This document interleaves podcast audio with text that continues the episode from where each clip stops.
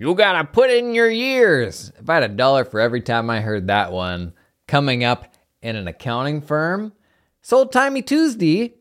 We're to talk about how to navigate this if you're a staff accountant kind of going through this sort of arbitrary putting in your years sort of experience, but also the flip side of that if you're a firm runner, how easy of a trap this can be to fall into, expecting the team to just kind of put in their years arbitrarily to get to this point. Uh, I've been on both sides of this, I think. Uh, so let's talk about it. Come on in. It's old timey Tuesday, putting in the years.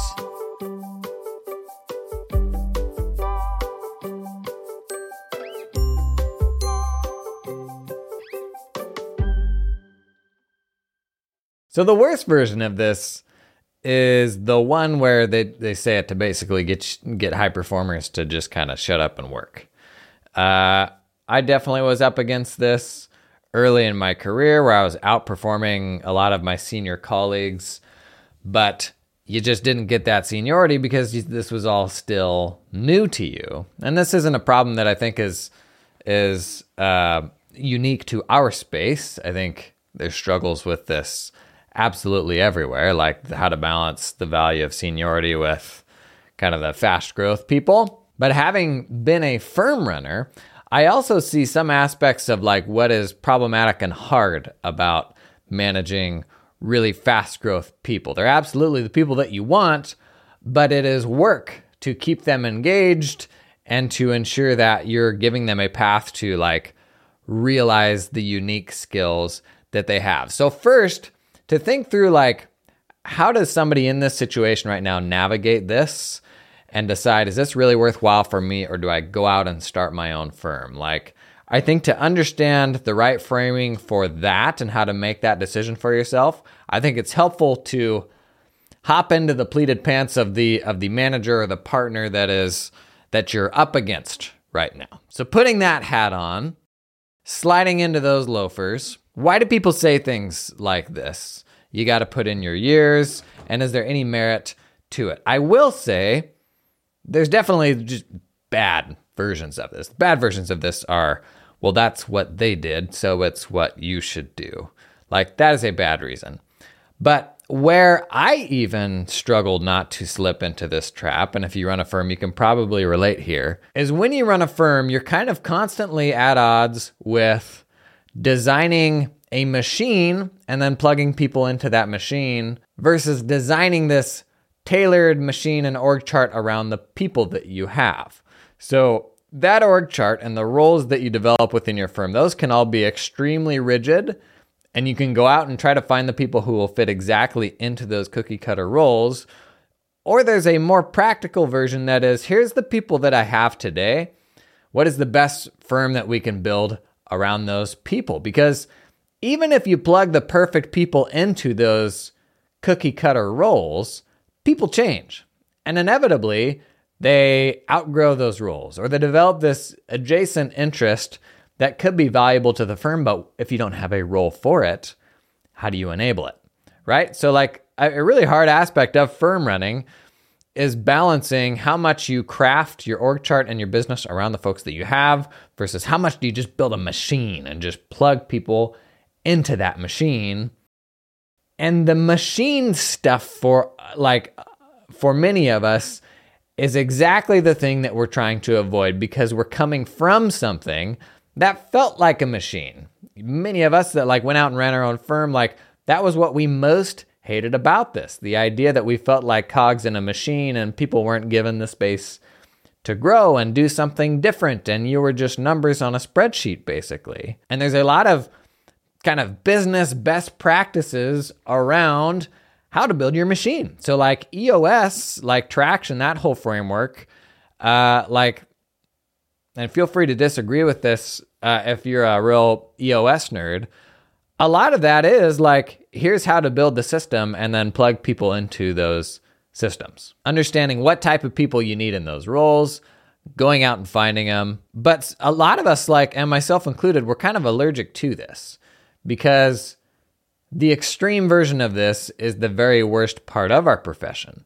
is like that sort of like accountant mill I think it's really easy to pile a lot of the problems of the accounting profession on those mills and the whole idea of realization and and like struggling to find meaning in this work that we do. So I can tell you from the other side, when you make that jump and you're like, man, big four regionals, big firms, like they just they don't get it. They're too rigid. I'm gonna go do my own thing.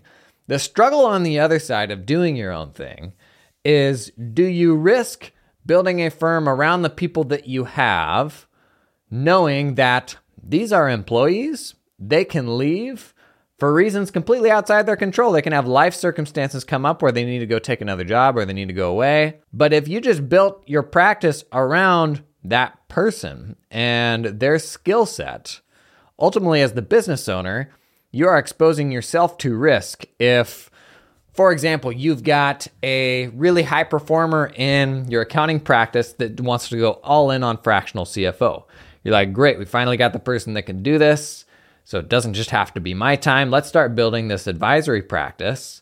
And they're crushing it. Nine months into it, maybe a family member gets sick or there's you know there's some life circumstances that takes them away from your firm and you've now got this advisory practice that only you can run and you would not have like gone out on a limb and built this yourself if it was just you that was going to have to service this part of your business.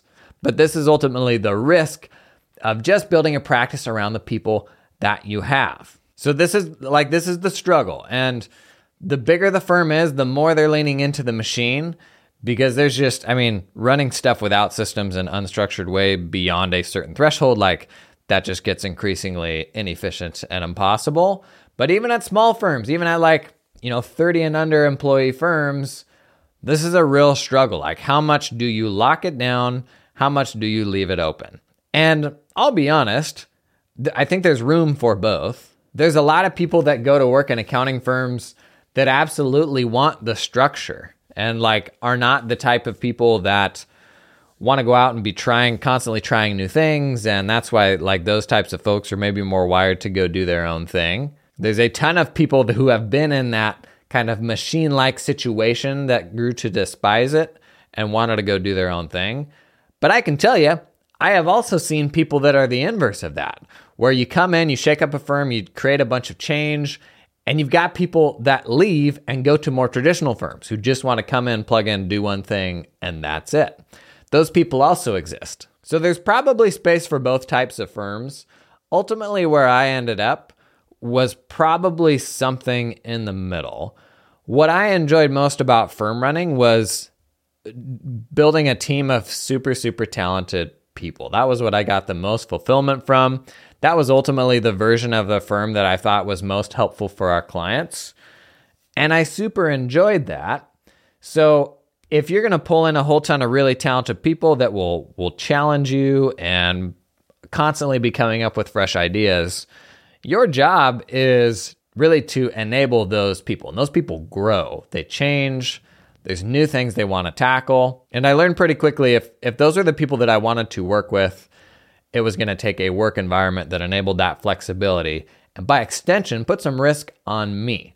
Because if I was going to enable flexibility in the business to try new things and like new sources of revenue and that sort of thing that was built atop these really talented people who at the end of the day didn't have any skin in the game, could leave tomorrow, like there was a degree of risk in that for me. And that level of skin in the game is, I think, a big factor in how much flexibility you can afford someone. If somebody's going to build an entirely new part of your practice from the from the practice owner hat perspective, there's some risk there. Now, does that also apply if they're a partner like yes, like it is not as if partners don't have life circumstances that will take them away from work and all that that as well. But that was that was kind of a, a, a challenging aspect of firm running for me. So let's look at the other side of the coin. You are that high performing staff person.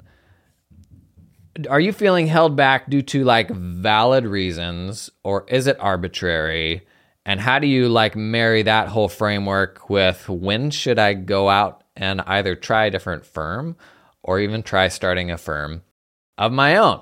And I can tell you when I was uh, first starting out in the profession, it absolutely felt arbitrary. And I think in retrospect, It was arbitrary. It was folks who had come of age in firms and they had had to put in decades to reach partner. And there was like these, there was the norm of how many years it took somebody to progress through a firm. And I actually had really good success hiring from other larger firms where you had really young, high performing people who arbitrarily were being restricted and couldn't be promoted beyond the threshold they were at because of their age or because of their number of years of experience. So there is a lot of this that happens. I'll temper that a bit with like, it can sometimes feel arbitrary when maybe that person is not a good that that manager that partner is not a good communicator of maybe why that is hard. So for all the reasons we were talking about a minute ago where it's like you've got this like 20 something year old person that is hard for you to understand who's really ambitious and wants to do this new thing like for the firm owner like that feels a little scary. It feels a little risky. You already have these client relationships that maybe you don't want to jeopardize on this thing that you don't totally understand. But even if you believe in it and it can be successful you have this staff person go and build this thing great but there is some risk there because ultimately if this is very dependent upon them uh, and then that person's out of there, what do you do? So, like, this is, I, I do think firm owners can struggle with effectively communicating why giving someone that level of freedom can be challenging. But it's also one of those situations where it is like, what's the alternative? Right? So, like, if you're the firm owner, what is the alternative? Do you want to work with people who are more comfortable just getting slotted into that role and, and doing that expected work until the end of time. And there are a lot of those folks, and you can find them. Or do you want to work with the really creative people? Like a, a really common thing I heard was like, you quote unquote just can't find people that have X, you know, some some X factor that maybe the partners have that nobody else has. And it's like, well, usually the issue there is because you're running people through this ladder system that is incredibly rigid and doesn't enable any sort of creativity. And so the folks that like could have that X factor that you're looking for, they all get squashed like those roles are not attractive to them. And so you run them out the door before they could ever ever get to partner. This episode is sponsored in part by Darkhorse CPAs. If you're a loyal listener of this pod, you'll recall that Darkhorse CPAs is looking to fill obsolete jobs with mediocre talent. How dare you? You'll also recall that being a tongue in cheek joke. It was. The point is, they've got a very compelling opportunity for someone who is looking to take their career in client accounting services to the next level with a progressive firm that doesn't treat CAS like the red headed stepchild the old guard historically has. Too true. Too true. If I had a dollar for every tax firm I've walked into that's like bookkeeping, pa! Specifically, they're looking to fill a CAS manager role in the firm. There's a client facing role that will put you front and center with the business owner, empowering them to make informed and strategic decisions with your guidance. You won't be stuck in a back office cranking out debits and credits, but you will be utilizing modern technology to provide modernized client accounting services. Instead of wasting away doing repetitive tasks the old timey Tuesday way for crusty clients, gross. Why not grab the future of outsourced accounting by the horns? Apply today by visiting darkhorsecpa slash careers or by clicking the link in the show notes. This episode is sponsored in part by the fine folks at Cloud Accountant Staffing. Do you hire accountants? Bless your little heart. Not the best part of the job, in my opinion. Not something I ever enjoyed. Well, listen, you can build your accounting dream team with talented offshore accountants in the Philippines that work 100% full time for your firm. Their accountants aren't freelancing or contracting for multiple firms. They're all yours. They work exclusively for you and are incentivized to stay with you and your team long term. They're not going to get swiped. Cloud Account Staffing is 100% dedicated to the accounting industry and founded by a former accounting firm owner that understands your business, knows your pain points. They had to hire some accountants and they said, you know what? We're going to build our own pipeline in the Philippines, going to pull in some super talented people and then open that up to other firms. Basically, that's the story. Uh, we've been talking about a lot about staffing, building more resilient staffing pipelines for your firms. I, I had staff in the Philippines, uh, like totally red pilled me to like, oh geez, like we need to globalize the way that we get our work done. Uh, check these folks out. Link in the show description, cloudaccountantstaffing.com. So for staff accountants up against this, there are times when it is 100% arbitrary and you're just part of a machine. There's other times where it's like, that is hard and maybe that is scary for the firm runner to think about how to fully enable you. But at the end of the day, like your job is to do what is best for yourself. And the best managers you will ever, have will understand that they are a stop on kind of your life journey. And their job is not to prevent you from seeing opportunity and hide you from the rest of the world and prevent you from growing. Like their job, the, the best manager's job is to create the best possible place for you at that stage in your career and acknowledge if you're no longer the best thing for that person, then you can hardly expect them to stick around with you forever, right? So like that was the best version of hiring, especially with high level people for me was it was almost more like this partnership where you knew that you could get them from A to B and enable like the next phase of their career, which may be with you, maybe with somebody else. And the level to which you feel like your current role is enabling this, like this is probably what ought to drive the decision of is this still the right place for me? Should I go somewhere else or should I go start my own firm? Now, there's a ton of sources of interference when we struggle with this conversation. There's a huge degree of fear of the unknown. Like, we are chronically slow to make decisions because we can see the circumstances we have today, but we can't see the circumstances in this like future timeline that we haven't explored yet. And that just slows down our decision making. I think we lean into kind of like common tropes of like common wisdom we hear, like, uh, you know, the larger firms having uh, get, like giving you better technical development paths. Like, and there's a degree of truth to this. So, like your big four, your regional firms, like they're investing a lot, most of them, in uh, technical development for team members, where uh, coming out of that, theoretically, you should have people that are much more technically capable. And that's like the appeal of hiring people with big four experience. But the flip side of that is the cost of working for a giant machine like that, if you ultimately end up doing your own thing or working in a firm at a smaller scale, is you don't really develop any sort of like business acumen or experience in managing engagements or like any of the more fiddly aspects that actually go into running your own firm or being successful in a smaller firm. If your goal ultimately is to go out and do your own thing, uh, in my mind, like I'm sure there is value to be gleaned from working for larger firms uh, and like the resources they have and helping people to develop. But if you're ultimately going to go out and do your own thing and you're going to be at a big four firm doing audit for three years, that's not very practical experience for going out and running your own firm.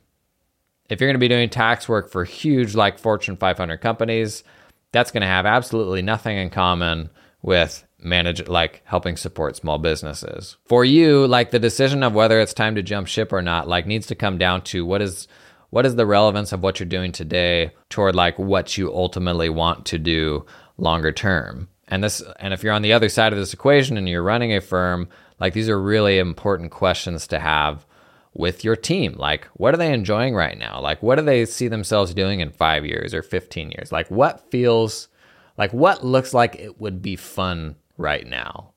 And is that path for them some a path that you see your firm on, or is it in conflict with that? If it is in conflict with that, that's totally fine. And that's a thing that you want to know sooner than later and is worth saying out loud. Like if you have someone on your team who's like, yeah, one day I just want to run my own firm. Cool. Like that person's going to have a different level of independence and entrepreneurship. And, and that's something that you want to know sooner than when they drop the bomb on you and they're leaving in two weeks. So if you're that staff person, try to gather experience that will inform, like, what do I think I want to do 10 years from now? If you're the person running a firm, just like have meaningful conversations and and create a safe space where people can like be real with you and not feel like they're going to get punished if somebody does say like yeah i'm doing audit right now but i think i really want to do tax long term or i'm working with type of client a but i'd really much better enjoy working with client b people at the end of the day like need to act from a position of, of self-interest like the days of going to work for a single company for decades that stuff's probably behind us. Like, that's not going to be most people's work experience anymore. And so, the way that I thought about it for myself was I've got to balance this like level of selfishness with the value of like sticking around and like being part of a team and actually pushing through hard times. Like, there is a tremendous amount of value in that because even if you go out and do your own thing, there's going to be times where it's not great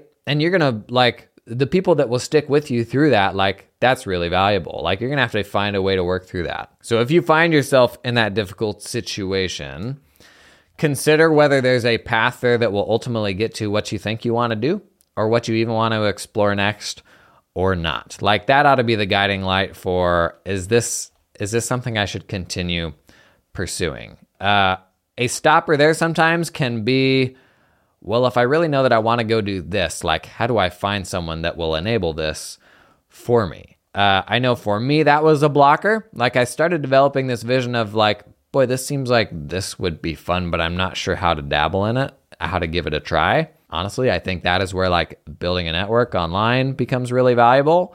Uh, if you're going to accounting conferences, if you're engaging in stuff like this, meeting the people who are in the room, like you will never never be short on opportunities on being able to explore different different things and learn what you really like. And if your goal is to someday run a firm or maybe just do like we say run a firm, but there's a hundred different versions of that that can be as simple as like just being a contractor for like three clients. Like that is quote unquote in my mind running a firm.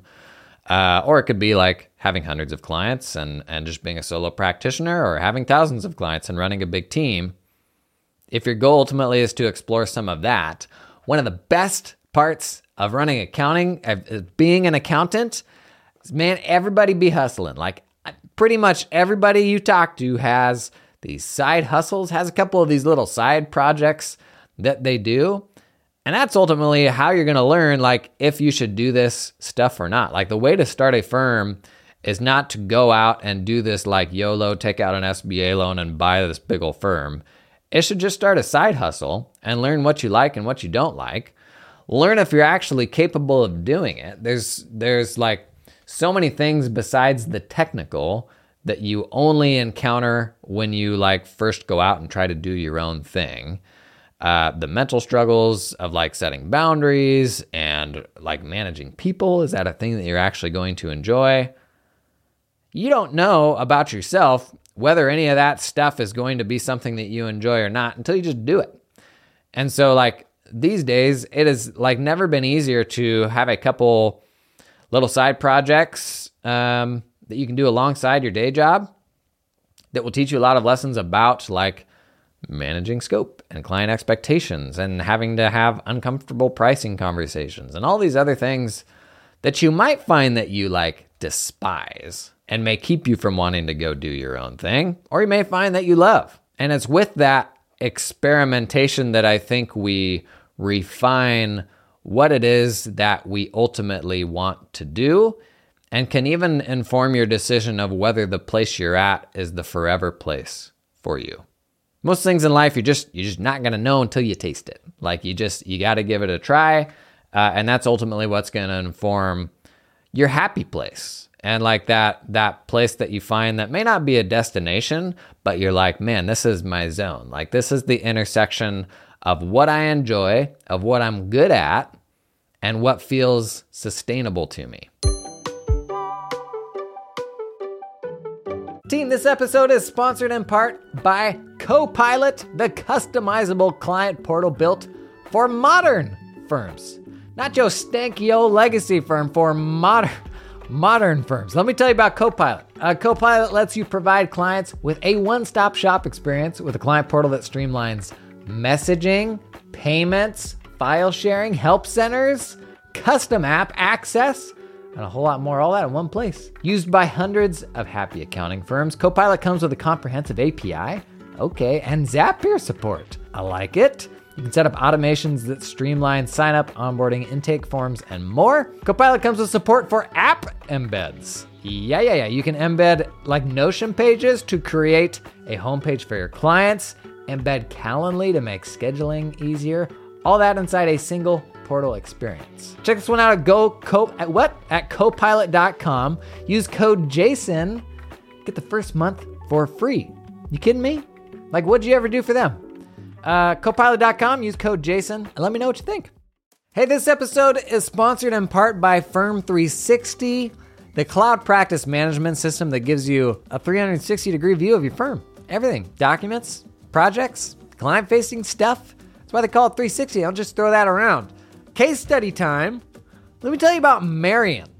Marion picked up Firm360 in August of 2020. The team was looking for a platform that could streamline their project management needs, increase efficiency, and give them visibility into what their team was working on. Sound familiar? What's your team working on right now? Three, two, what? If you if you didn't know, think about it. They also needed a way to securely communicate with their clients and send or receive documents. They were able to roll out Firm360 and use it to improve processes and predict their needs. They plan out work for their team with it. They predict when they need to hire more staff.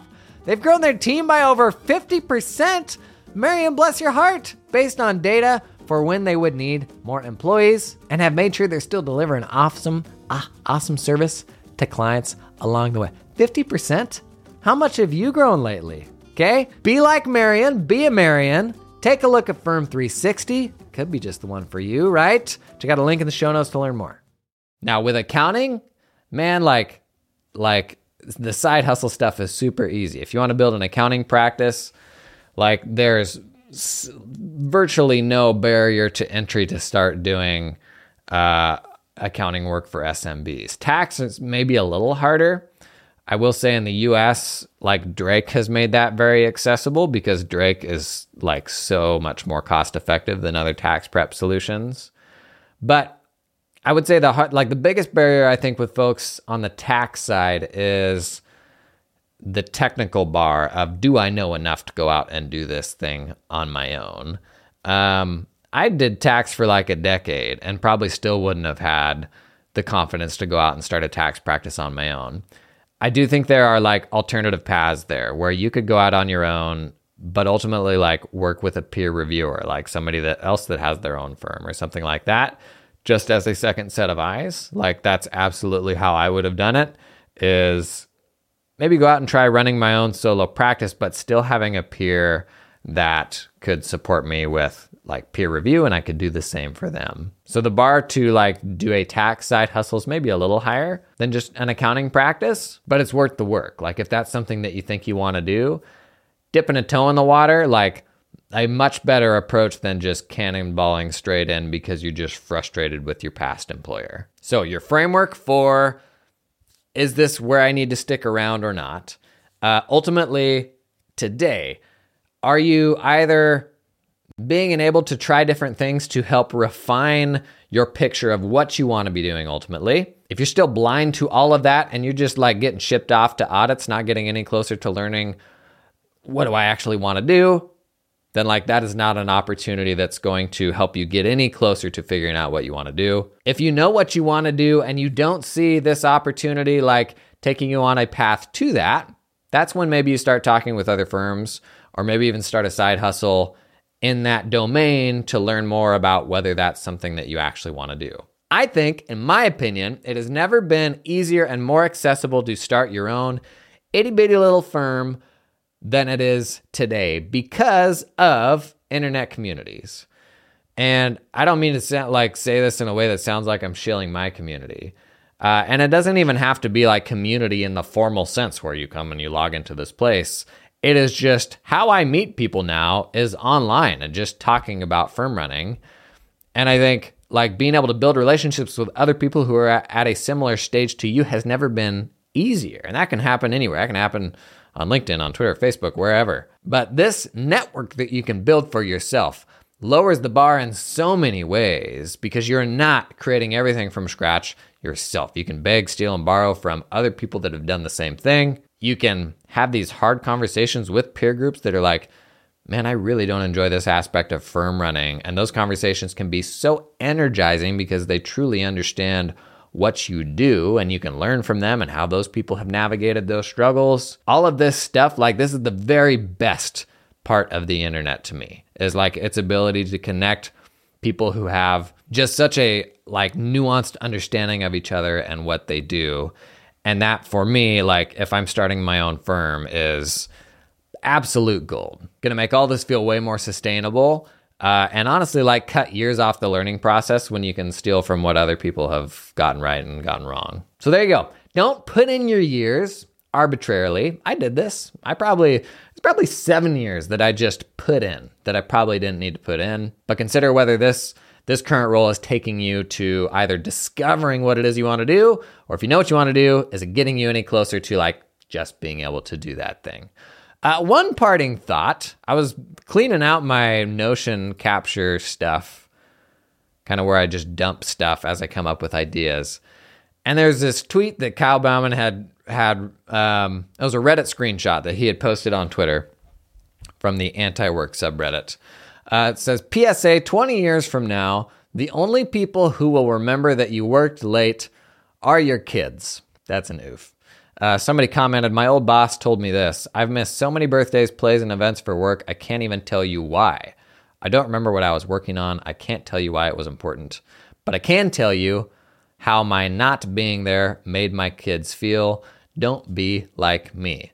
Ugh. Okay, so as I've gone through a big life change this year, uh, I have come into it with you know a lot of ambitions and cool stuff and ideas and all that. But on the flip side of that, as you're considering a change, you got to have anti goals. Like for me, I've had very explicit anti goals that here uh, that are here are the things that I'm not willing to do. So that there's like no level of ambition or opportunity or or any of that that will overcome the anti goals, which are like the core tenets of like who you are and the things that you're not willing to sacrifice. And oftentimes, as we are doing hard, scary things like going out on your own for the first time or changing jobs, we're willing to sacrifice those things. The old adage of like trading time now for later I think is almost 100% of the time a trap. I think when we trade time now for later, what actually happens is we we raise that bar of how sweaty we're going to approach work and it's really really hard to ever give ourselves permission to come back down from that. I don't know if I've shared this story on on the pod. Um, my this was generationally, I think this is kind of like the historically been a generational approach of you work hard and then you retire long term, right? So this was definitely my family situation. Uh, dad worked crazy, just unbelievable hours. Uh, and the trade off was like, oh, we're gonna have an early retirement. We're gonna get all that stuff, get all that time back, right? My dad drove, uh, and my dad had this successful exit from a company, not as young as he would have liked for it to have been. But driving home uh, from that company on his very last day of work. He went to the doctor and they diagnosed him with cancer and said you have a 30% chance of living the next 12 months. Uh, and this was after spending, you know, he's, I think he's over 50 at this time. And imagine going through life betting the whole farm on this, like, theoretical payoff and that you're going to get all of this time back only to get punched in the face with that. And like he's in remission and like he's incredibly fortunate. But that for me was like a huge slap in the face of like, okay, that's something that I just need to never do. And I think generally, gener- generationally, I think we are being more mindful of that. Of you know, like four hour work week, introduce the idea of like these mini retirements throughout your career, and and I think folks aren't quite betting the farm like they used to on like growing old and retiring and rather trying to find a lifestyle that balances both like day over day. And so as I leave firm running and do whatever all of this is, I come into this year being like, okay, like it is all on me. I don't have a team anymore. Like I'm going to make this stuff happen. And in, in some ways, there's then more pressure on that kind of level of independence. but like no amount of ambition and wanting to help other people and all of that should ever come in conflict with what ultimately are my anti goals. Like, what are the things I'm unwilling to do? What are the sacrifices that I can't make with like the time that I spend with my family, the time that I spend on myself and investing in my own learning so that like I'm not standing still. I think we all need to have these like anti goals of like what are the boundaries that we're not willing to cross and we set those boundaries when we are in a moment that is like we are clear of thought because we aren't always there. And those anti goals kind of like frame the boundaries for what's what we're willing to do and what we're fundamentally unwilling to do in any professional context whether we're working with somebody else or working for ourselves. Uh, but oof yeah that quote 20 years from now the only people who will remember that you worked late are your kids. That puts things in perspective doesn't it? Uh, hey that's old timey Tuesday. Thanks for coming and hanging. We got Q and A Wednesday tomorrow. You got any Q's? Drop them in the comments. Thanks for coming and hanging.